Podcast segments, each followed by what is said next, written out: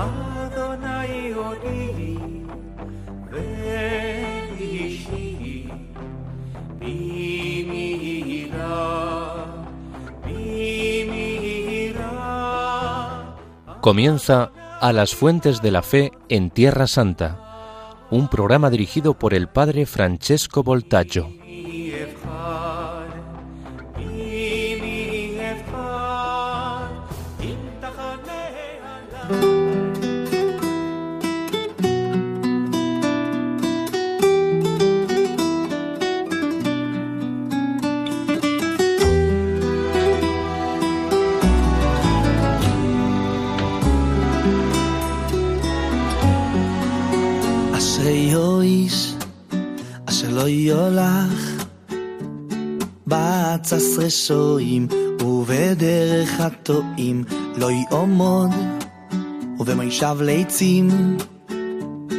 ובמוישב ליצים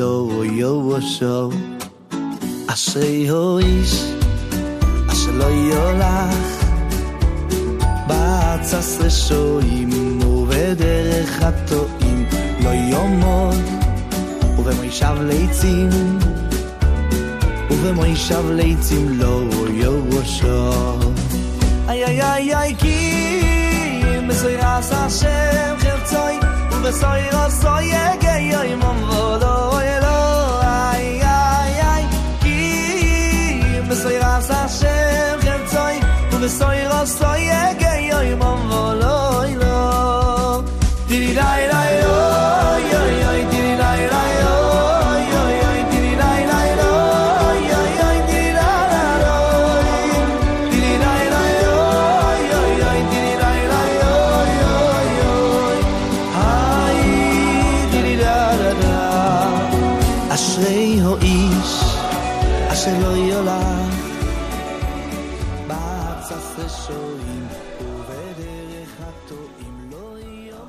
Queridos amigos de Radio María, hola a todos, Shalom Lekulechem, Salam Milal Jamie.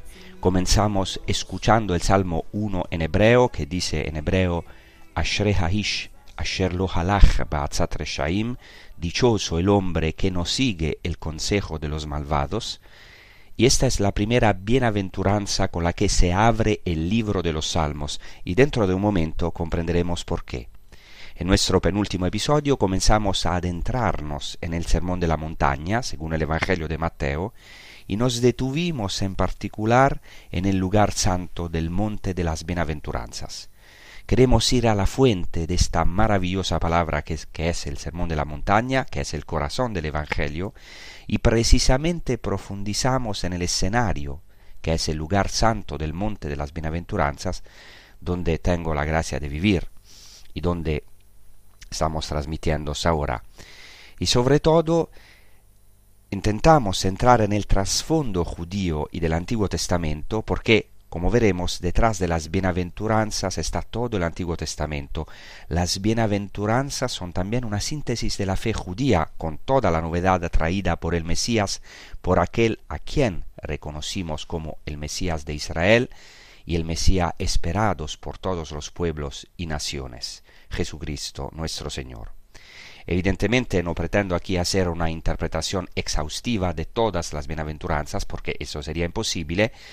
Todos los episodios de un año no bastarían, evidentemente, pero me gustaría simplemente señalar algunas pistas que nos ayuden realmente a entrar y a ir a las raíces de esta palabra proclamada por Jesucristo aquí mismo, en este monte. La primera cosa fundamental que hay que decir sobre las bienaventuranzas es que Jesús no vino a dar simplemente leyes, a imponer moralismos, no vino principalmente a dar leyes, sino que vino a hacer feliz al hombre, a darle vida y vida eterna. Por eso las bienaventuranzas describen quién es el hombre feliz, el hombre nuevo, el hombre celestial. Decíamos en nuestro penúltimo episodio que Jesucristo no solo proclama las bienaventuranzas, sino que Él encarna las bienaventuranzas. Él es las bienaventuranzas. Él es verdaderamente el hombre feliz, el hombre bienaventurado. Él es el hombre nuevo. Por eso las bienaventuranzas no son una utopía, esto es muy importante, no son algo inalcanzable en nuestras vidas, sino que Dios las realiza en nosotros por el don de su Espíritu, que es el mismo Espíritu de Jesucristo, que es la vida divina que habita en nosotros. Jesucristo es el hombre bienaventurado y nos da su Espíritu para que también nosotros, incluso en nuestras debilidades, podamos llenarnos de esta vida divina, de esta vida bienaventurada. Las bienaventuranzas son, por tanto, la imagen de Jesucristo, su retrato, su icono. Precisamente hoy estamos llamados a contemplar a Jesucristo como el hombre bienaventurado y a contemplarnos en este espejo que es Jesucristo, que verdaderamente quiere perfilar su retrato, su rostro en nosotros, en nuestras vidas. Así que lo primero, lo básico que hay que entender es que las bienaventuranzas son una promesa, son una gracia que Dios cumple en nuestras vidas, no son una utopía.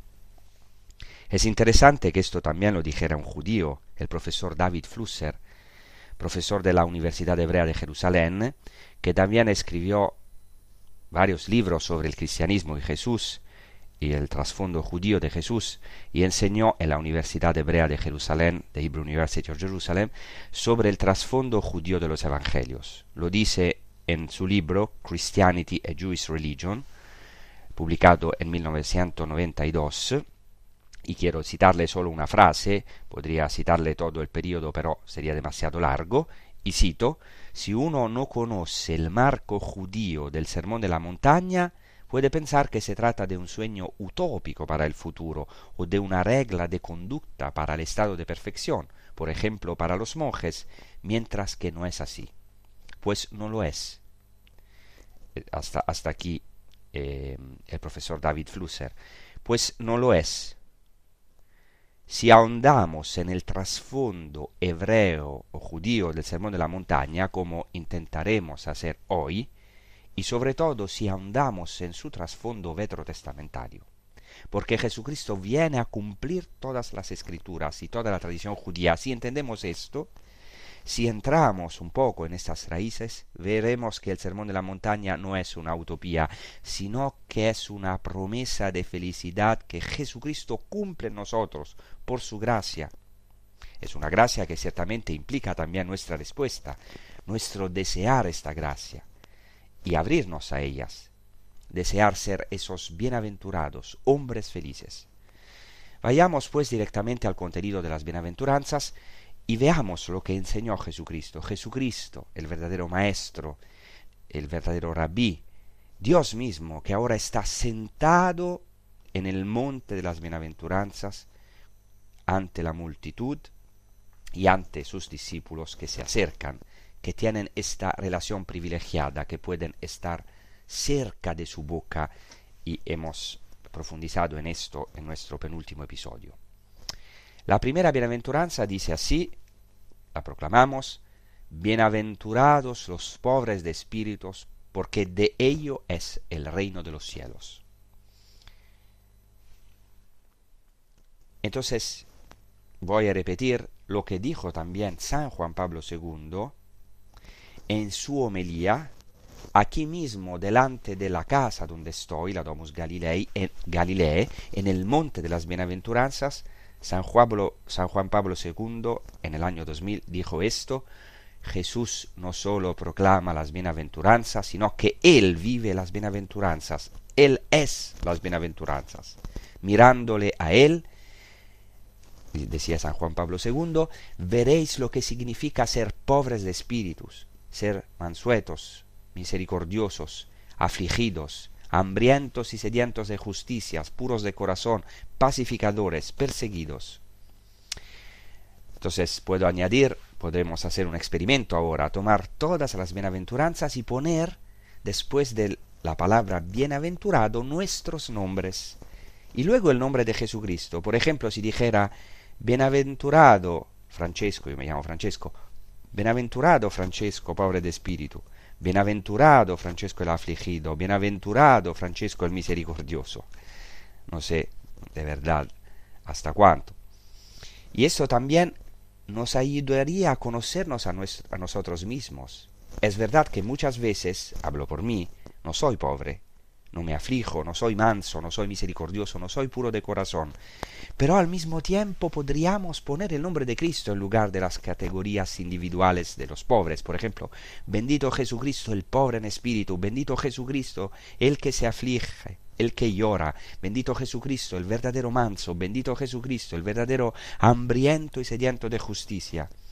Esto no es tanto un experimento, sino una profunda meditación que podemos intentar, sí, lo, puede, lo pueden intentar, poner ante, antes vuestro nombre, después de la palabra bienaventurado, y después poner Jesús, Jesucristo. Porque a menudo las bienaventuranzas algunas veces se malinterpretan, se ven como un mensaje más social, solo de amor universal, pero no es así. Estas bienaventuranzas, como todo el Sermón de la Montaña, son un maravilloso retrato, como una pintura, una fotografía del hombre nuevo. nuevo.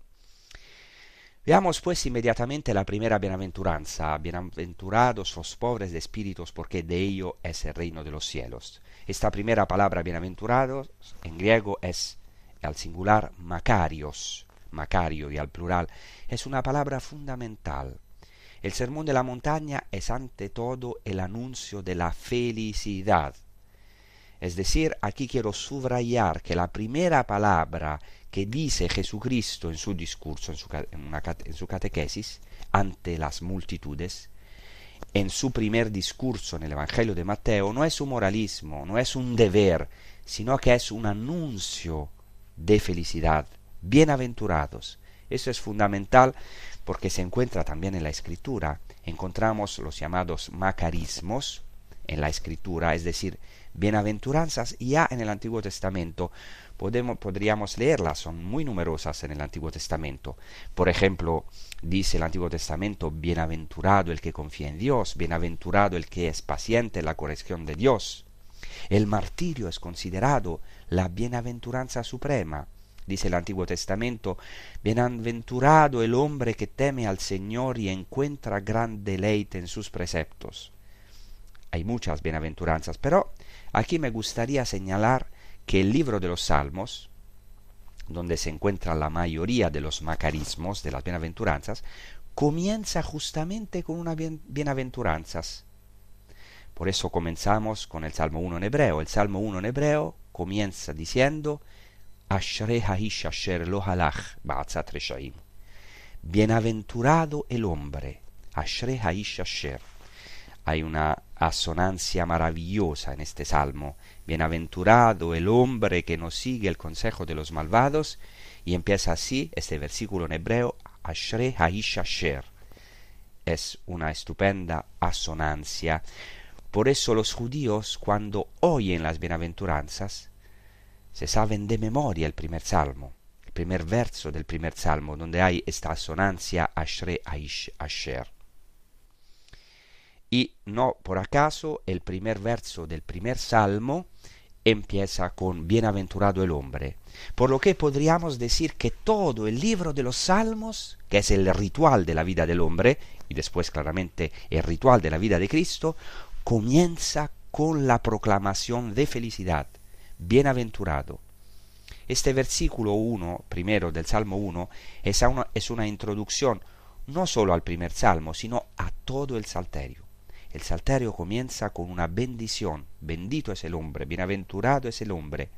Entonces proclama la felicidad del hombre, la bienaventuranza del hombre, y todo el Salterio, todo el libro de los Salmos, termina con Aleluya, la última palabra del Salmo, del último Salmo, que es el Salmo ciento cincuenta, es aleluya, es decir, alabado, alabad al, alabad al Señor.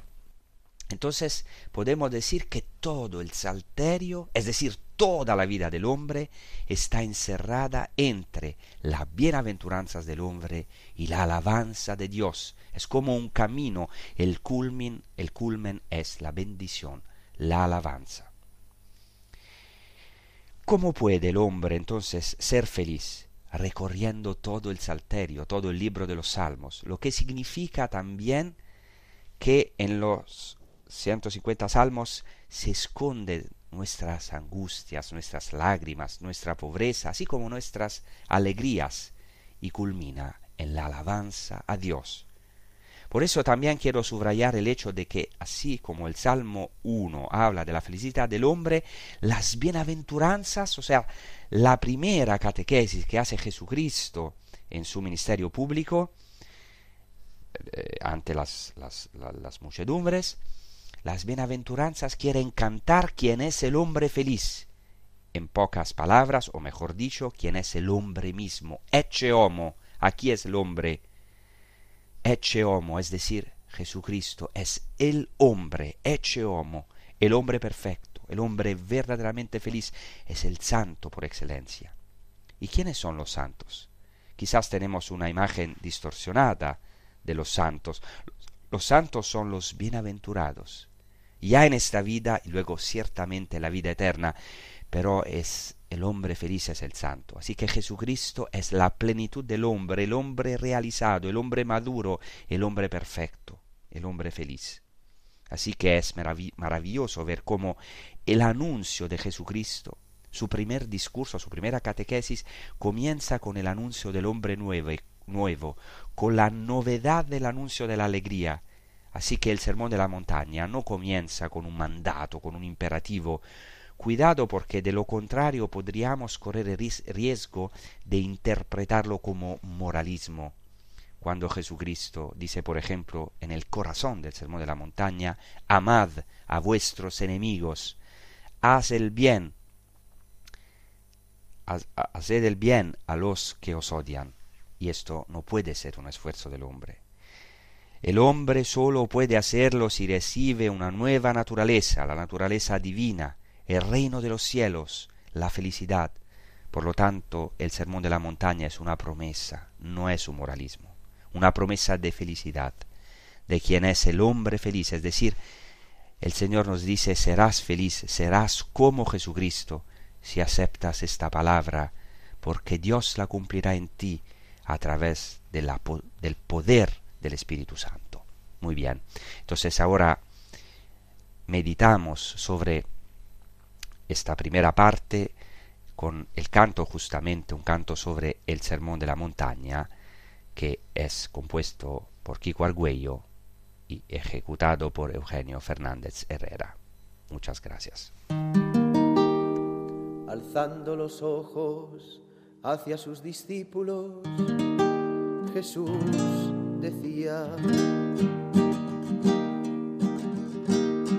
dichosos los pobres, porque vuestro es el reino de Dios. Dichosos los pobres, porque vuestro es el reino de Dios. Dichosos los que ahora tenéis hambre, porque seréis saciados. Dichosos los que ahora tenéis hambre, porque seréis saciados. Dichosos los que lloráis ahora, porque reiréis. Dichosos los que lloráis ahora, porque reiréis. Dichosos seréis cuando os odien, os injurien a causa del Hijo del Hombre.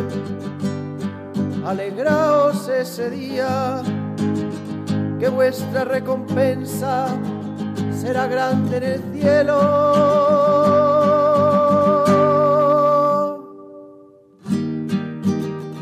Ay de vosotros los ricos, porque habéis recibido vuestro consuelo. Ay de vosotros los ricos, porque habéis recibido vuestro consuelo. Ay de los que reís ahora, porque tendréis aflicción y llanto. Ay de los que reís ahora, porque tendréis aflicción y llanto. Amad a vuestros enemigos, haced el bien a los que os odian. Amad a vuestros enemigos, haced el bien a los que os odian. Al que te hiere en una mejilla, preséntale también la otra. Al que te hiere en una mejilla, preséntale también la otra. Al que te quite el manto, no le niegues la túnica. Al que te quite el manto, no le niegues la túnica. Al que te quite lo que es tuyo, no se lo reclames. Al que te quite lo que es tuyo, lo reclames. Amad a vuestros enemigos, haced el bien a los que os odian. Amad a vuestros enemigos, haced el bien a los que os odian. No juzguéis,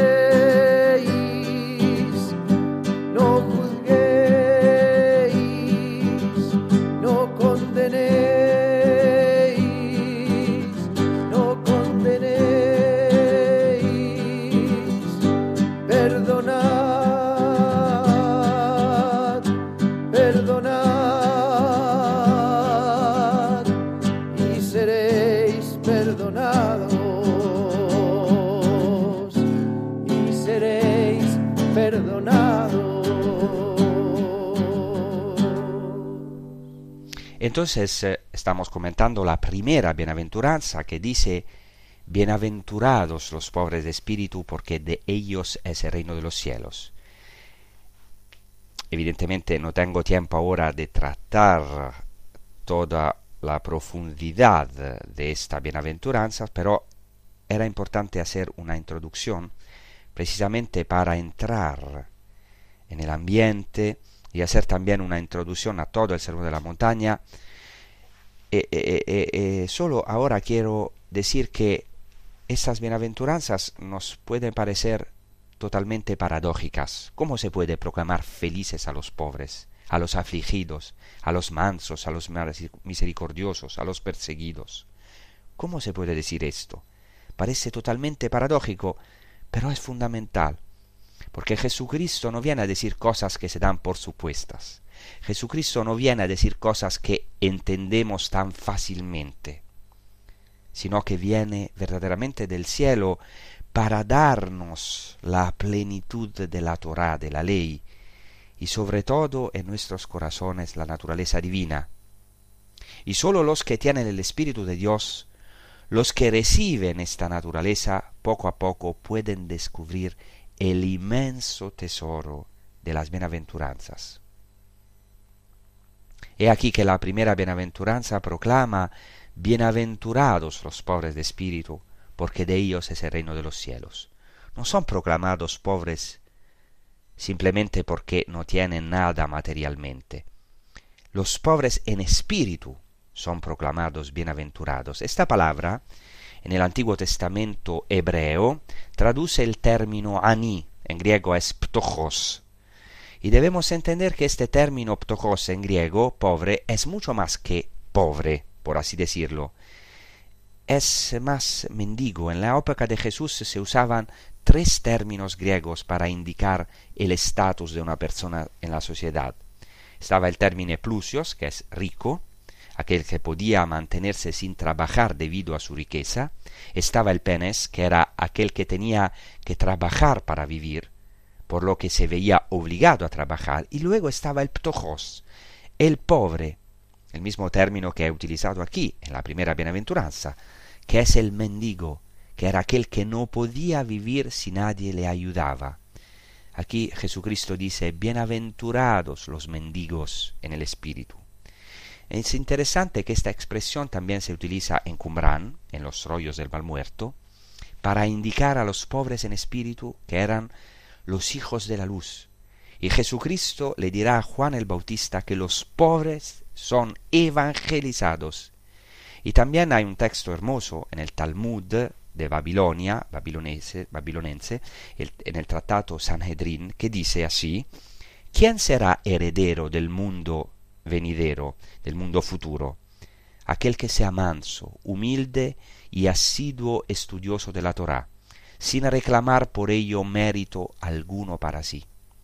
Es decir, el pobre está muy cerca del humilde. De hecho, el término hebreo, ani, a menudo traducido al griego como ptojos, es en realidad el humilde, el humilde. El pobre en hebreo es el humilde, es decir, Jesucristo dice, bienaventurados los pobres, bienaventurados los carentes, bienaventurados los que no viven como autosuficientes, como los que se sienten ya llegados, porque de ellos es el reino de los cielos. Bueno, entonces, ¿qué quiere decir esto en nuestra vida? Es fundamental entender una cosa, que esta palabra es para todos nosotros. Todos tenemos una pobreza. Todos, en cierta forma, somos mendigos. Tenemos una debilidad que muchas veces no podemos aceptar.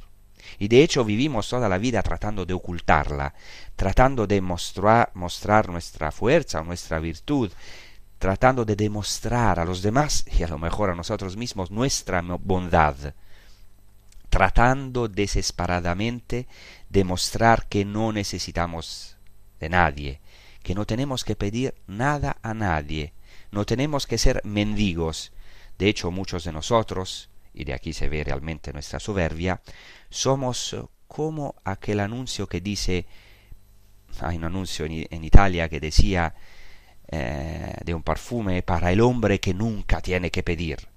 Somos como aquellos que nunca tienen que pedir nada a nadie, no pedimos ayuda, y así somos tantas veces en nuestra vida. Por eso Jesucristo dice, bienaventurados los pobres de espíritu, es decir, bienaventurados los que tienen pobreza en su espíritu, los que se sienten necesitados, porque de ellos es el reino de los cielos.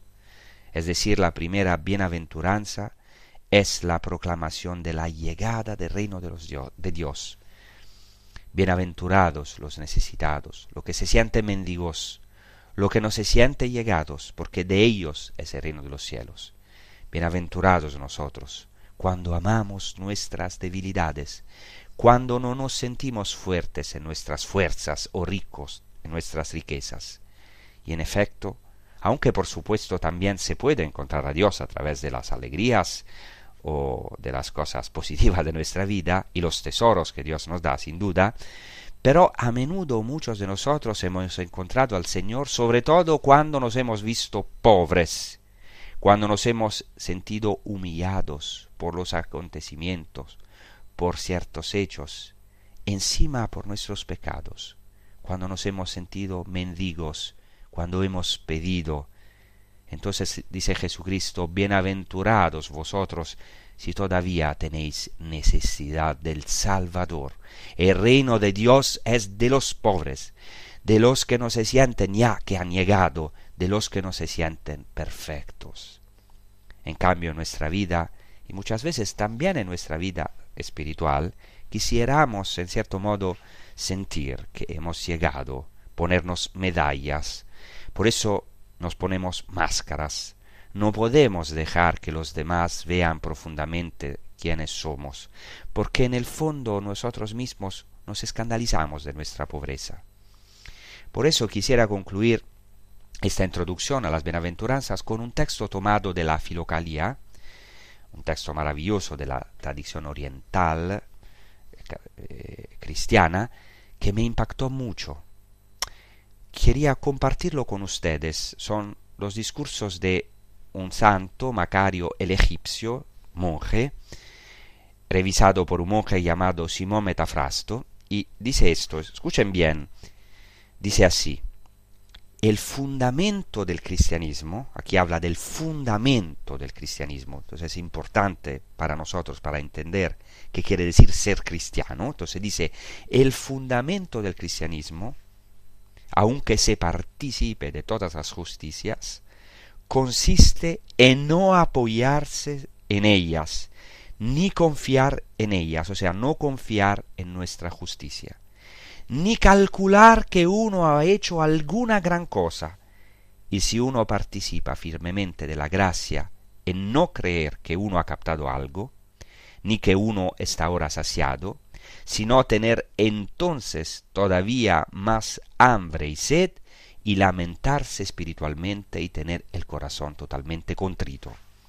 Es decir, Macario el Egipcio nos dice, ¿queréis saber cuál es el fundamento del cristianismo? No pensar que uno es justo, no pensar que sabe hacer ya la voluntad de Dios, no descansar en su justicia, no confiar en, en la propia riqueza. No hablamos aquí de la riqueza material también, sino también de la riqueza espiritual. Es decir, no creáis que ahora estáis satisfechos, sino sentiros siempre pobres, pequeños, porque solo los que son verdaderamente pobres pueden abrirse, abrirse a la verdadera riqueza que es el reino de los cielos, que en definitiva es el propio Jesucristo, porque Jesucristo es la bienaventuranza, el bienaventurado, es el mismo reino de los cielos, el paraíso en nosotros, el Gan Eden en nosotros, el jardín del Edén. Así que bienaventurados nosotros, bienaventurados los que somos pobres, bienaventurados los que tenemos necesidad, los que también nos están escuchando si tienen alguna pobreza, y Jesucristo dirá también, bienaventurados los que lloran, los que lloran, lo que San Macario llama también el luto espiritual, es decir, los que no se sienten totalmente felices en su propia felicidad, sino que tienen una carencia existencial, porque el Salvador ha venido para ellos. Dice Jesucristo, no he venido a llamar a sanos, sino a pecadores al arrepentimiento. Eso es, Jesucristo ha venido a llamar a los pobres. Por eso Jesucristo, cuando arremete contra algunos, solo es para ayudarles, porque toda palabra que sale de la boca de Jesucristo es como un beso, es como una palabra de amor. Hemos hablado en otros episodios de este boca a boca de Dios con Moisés. Jesucristo es la palabra, el boca a boca. Entonces, toda palabra de Cristo es una palabra de amor. Cuando arremete o reprocha a alguien, es contra los que ya se sienten justos. Cuando Jesucristo arremete contra alguien, es contra los que ya se sienten justos de su propia justicia, los que no tienen necesidad de Salvador, los que ya se sienten bien, se sienten ricos, al final los orgullosos. Por eso, bienaventurados los pobres de espíritu significa bienaventurados los humildes, es decir, los que no esconden su pobreza, sus carencias, su miseria de sí mismos, sino que se abren, tienen hambre, esperan de verdad al Mesías, al único que puede colmarlos. De alguna manera ya son bienaventurados, de alguna manera ya son felices, porque hoy la salvación es para ellos, porque es para ellos que Jesucristo ha venido y puede colmarlos de verdad con su abundancia y la felicidad que viene de, de Él. Entonces, Jesucristo mismo es el siervo del Señor de Isaías. Él ha asumido toda la pobreza, toda la miseria, podemos decir, sin pecado, pero fue verdaderamente el pobre.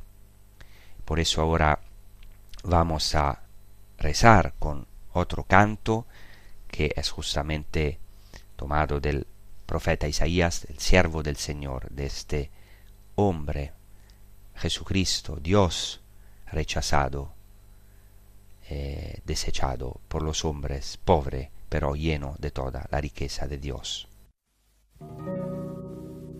No hay en él parecer,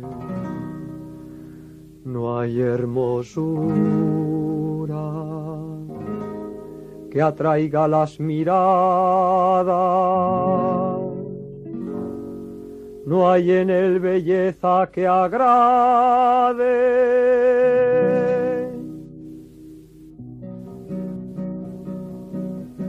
Despreciado, desecho de los hombres, varón de dolores, conocedor de todos los quebrantos. Ante quien se vuelve el rostro, ante quien se vuelve el rostro, ante quien se vuelve el rostro, ante quien se vuelve el rostro. Menospreciado, estimado en nada, despreciado, deshecho de los hombres, varón de dolores, conocedor de todos los quebrantos. Ante quien se vuelve el rostro, ante quien se vuelve el rostro, ante quien se vuelve el rostro, ante quien se vuelve el rostro. Pero fue el que cargó con los pecados, pero fue el que cargó con los dolores. Todos nosotros andábamos errantes, maltratados, mas él se sometió. No abrió la boca, como cordero llevado al matadero. Ante quien se vuelve el rostro, ante quien se vuelve el rostro, ante quien se vuelve el rostro, ante quien se vuelve el rostro. Maltratado, maltratado, maltratado, maltratado, maltratado. Quizás algunos de los que estamos escuchando ha experimentado, han experimentado la alegría de Jesucristo al menos una vez en su vida, y precisamente en un momento en el que eran pobres, en un momento en el que estaban en los más profundo, incluso quizás de sus propios pecados, experimentamos cómo, experimentaron cómo pudieron abrirse, siempre por la gracia, porque siempre es una gracia poder abrirse. Por eso ante todos debemos pedir esta gracia de ser pobres en el espíritu, y así ser a imagen de Jesucristo. Él se hizo pobre de verdad, como hemos escuchado en este canto, se despojó de su grandeza. San Pablo dice que no tuvo en cuenta su dignidad, sino que se aniquiló a sí mismo, se vació a sí mismo, mejor en griego. Eh, hizo este descenso, esta kenosis. Kenosis en griego quiere decir vaciamiento. Cristo se vació, para así decirlo, se hizo hombre, y hecho hombre tomó la condición de siervo, de pobre, para tomar sobre sí nuestra pobreza, nuestras miserias. Y dice también San Pablo que conocéis la gracia de Jesucristo, de rico que era, se hizo pobre para enriqueceros con su pobreza, para enriquecernos con su pobreza. Y esta es toda la paradoja cristiana. Paradoja pero real. Haciéndose pobre, Jesucristo nos enriquece, porque toma sobre sí nuestra pobreza y nos da la inmensidad de su riqueza infinita. Hemos dicho que el pobre de espíritu es en pocas palabras el humilde, el pequeño. Por supuesto, es interesante que en Lucas se dice simplemente: bienaventurados los pobres, porque de ellos es el reino de los cielos. Mientras que Mateo dice: bienaventurados los pobres de espíritu, especifica, es decir, en cuanto al espíritu. Por supuesto, por supuesto que la pobreza de espíritu implica también una cierta pobreza material, es decir, haber renunciado a los bienes de este mundo, a las riquezas, para abrazar el verdadero tesoro que es Dios, que es Jesucristo. Él mismo dice: quien no renuncia a todos sus bienes no puede ser mi discípulo. Por tanto, la pobreza de espíritu implica también haber renunciado a los bienes.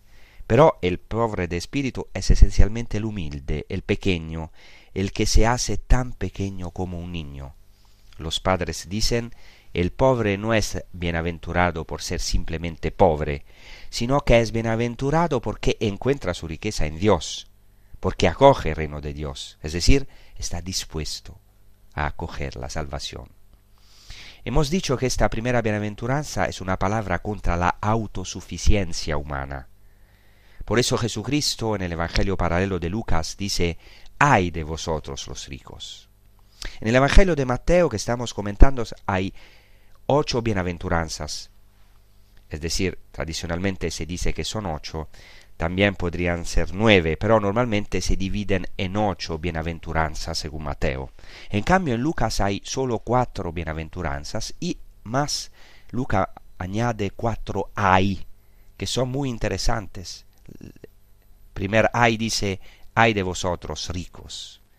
Entonces, esta bienaventuranza, bienaventurados los pobres o bienaventurados los pobres de espíritu, es una palabra contra la autosuficiencia humana, es decir, la tentación de querernos, de querer salvarnos por nuestras propias fuerzas, ser ricos con nuestras propias riquezas, no necesitar a nadie, no pedir nada, mientras todos tenemos pobrezas, y muchas. Hay quien, quienes las, la conocen y la aceptan, y así se abren a la gracia, se abren al reino de los cielos, y hay quienes las, la enmascaran con otras cosas. Entonces esta bienaventuranza es una buena noticia. Todo el Evangelio es una buena noticia. Lo repetimos, no es una imposición y un moralismo, sino toda una buena noticia, evangelion, buena noticia, un querigma. Esta bienaventuranza nos dice: no tengáis miedo de vuestra pobreza, no os avergoncéis de vuestras debilidades, porque como dice San Pablo, cuando sois débiles, entonces es cuando sois fuertes. Solo cuando hemos llegado a conocer profundamente nuestra debilidad, nuestra miseria e incapacidad, entonces estamos preparados para apoyarnos en el fuerte, el verdadero rico, que es Dios mismo. Esta fue la experiencia de San Pablo. Por eso dirá: cuando soy débil es cuando soy fuerte. Por cierto, permítanme recordarles que San Pablo se llamaba en hebreo Shaul, es decir, Saúl. El rey Saúl tenía el nombre de rey Saúl porque él era de la tribu de Benjamín, de Benjamín, como Saúl. Y si vamos, si vamos al Antiguo Testamento, Saúl, que era de la tribu de Benjamín, se dice de él que era apuesto, hermoso. De hecho, el primer libro de Samuel, al capítulo nueve, lo dice, nueve lo dice, Saúl era poderoso y apuesto. No había nadie más apuesto que él entre los israelitas. Superaba desde el, el hombro hacia arriba a cualquier otro del pueblo. He aquí, Shaul, Saúl del Antiguo Testamento, el primer rey de Israel, era un hombre poderoso, alto, guapo, fuerte. Podríamos decir que era rico en sus riquezas. Y San Pablo llevaba este nombre, porque él también era de la tribu de Benjamín, igual que el Saúl del Antiguo Testamento. Y también conocemos la personalidad de San Pablo, sobre todo antes de su conversión. Pero Dios hace que San Pablo haga un descenso, para que descubra su pobreza.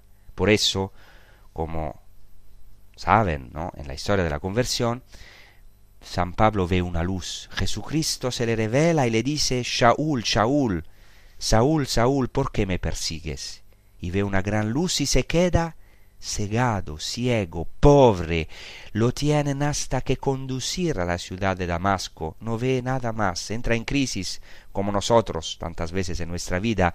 Muchas veces estamos cegados por nuestro orgullo. Hablo por mí mismo, antes de todo. Y Dios permite que la pobreza nos rebaje, nos haga hacer una kenosis, un vaciar, vaci, vaciamiento. Y así fue para San Pablo. De hecho, pasará de ser, Shaul, de ser Shaul a ser Paulos, de ser Sa, de Saulos a pa, Pablos, o sea, es decir, Paulos en griego, ¿no? O sea, cambia su naturaleza. Aquí está la gracia, porque Shaul era un hombre alto, poderoso. Paulos, en griego, quiere decir, o es muy cercano de la palabra pequeño. O sea, Pablo tiene que hacer toda, todo este camino de ser rico, de ser un hombre soberbio, eh, también un fundamentalista, un religioso, un hombre eh, rico de sí mismo espiritualmente, de muchas cosas, también culturalmente, porque era un rabino, San Pablo. Entonces tiene que hacer un camino de ser Saúl, el primer rey, soberbio, alto, más alto de todos, y bajar, descender hasta a tomar el nombre Pablo, Paulos en griego, que quiere decir pequeño. Entonces Dios le hace hacer, como muchas veces en nuestra vida, este descenso, para que conozca su debilidad. Y en esta debilidad descubre el amor de Dios, es decir, abrirse a la gracia, ser bienaventurado. Y de hecho, San Pablo fue feliz, se alegró, exultó en sus sufrimientos y en sus pobrezas. También como San Pedro. Si recordáis, antes de la pasión de Jesucristo, Pedro se cree rico en su fuerza. Es decir, le dice a Jesucristo, te seguiré a donde quiera que vayas. Estoy dispuesto incluso a ir a la muerte por ti. Y debe experimentar su fracaso espiritual. Es decir, debe experimentar ser débil para ser verdaderamente un príncipe en la iglesia, por así decirlo, para ser el primero entre los apóstoles, tiene que descubrir que es el último, que puede eh, renegar a su, a, su, a su Señor, para ser verdaderamente un discípulo de Jesucristo. Tiene que no sentirse mejor que los demás. Entonces esta primera bienaventuranzas, bienaventuranza, bienaventurados los pobres en espíritu, porque de ellos es el reino de los cielos, se puede resumir en lo que dice el libro del Apocalipsis, cuando Jesucristo dice a la iglesia de Laodicea, decís, soy rico, me he enriquecido, no tengo necesidad de nada, pero no sabéis que sois miserables, pobres, ciegos y desnudos. Aquí precisamente está la alienación, el no saber que somos miserables, pobres, ciegos, desnudos. O sea, decir, como la iglesia de Laodicea, soy rico, me he enriquecido, no tengo necesidad de nada.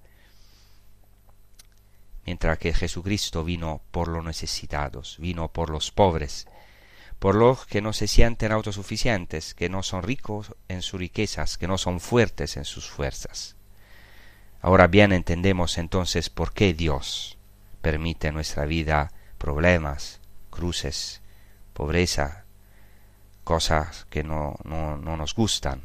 No porque quiera hacernos daño, no porque quiera castigarnos como si fuera un juez despiadado, sino porque quiere corregirnos.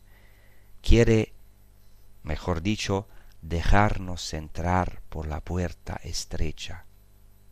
Porque quiere hacernos felices, bienaventurados, verdaderamente, porque Dios sabe que en las riquezas de este mundo, sean estas riquezas materiales, afectos o lo que quieras, que, que, que, que quieren, todo eso no puede llenar el vacío profundo, ontológico, existencial del hombre, que es, al final, vacío de Dios mismo, que es sed de Dios, del paraíso perdido, del reino de los cielos, que Jesucristo, Él, como decía Orígenes, es la autobasileia en griego, Él mismo es el reino de los cielos, el autoreino, o sea, el reino de los cielos, Él ahora es el paraíso encarnado. Y este paraíso lo podemos eh, tener en nosotros mismos, con todos los límites, podemos en nuestra vida, ya desde hoy.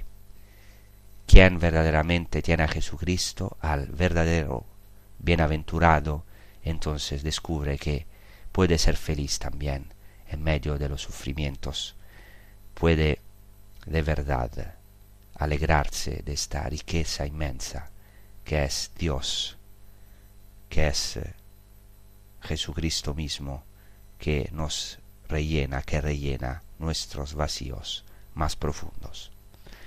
Muchas gracias, eh, os deseo una buena prosecución con los programas de Radio María España.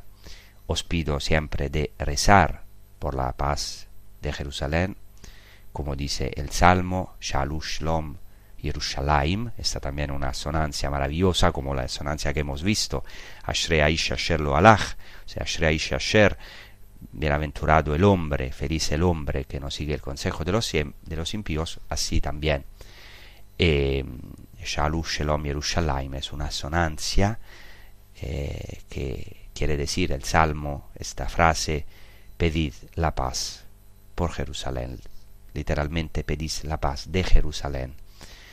Eh, nosotros hemos descubierto la verdadera paz, el verdadero shalom, y pedimos también que eh, Tierra Santa pueda conocer este verdadero shalom, esta verdadera paz. Muchas gracias y eh, buena prosecución con los programas de Radio María. Hasta la próxima.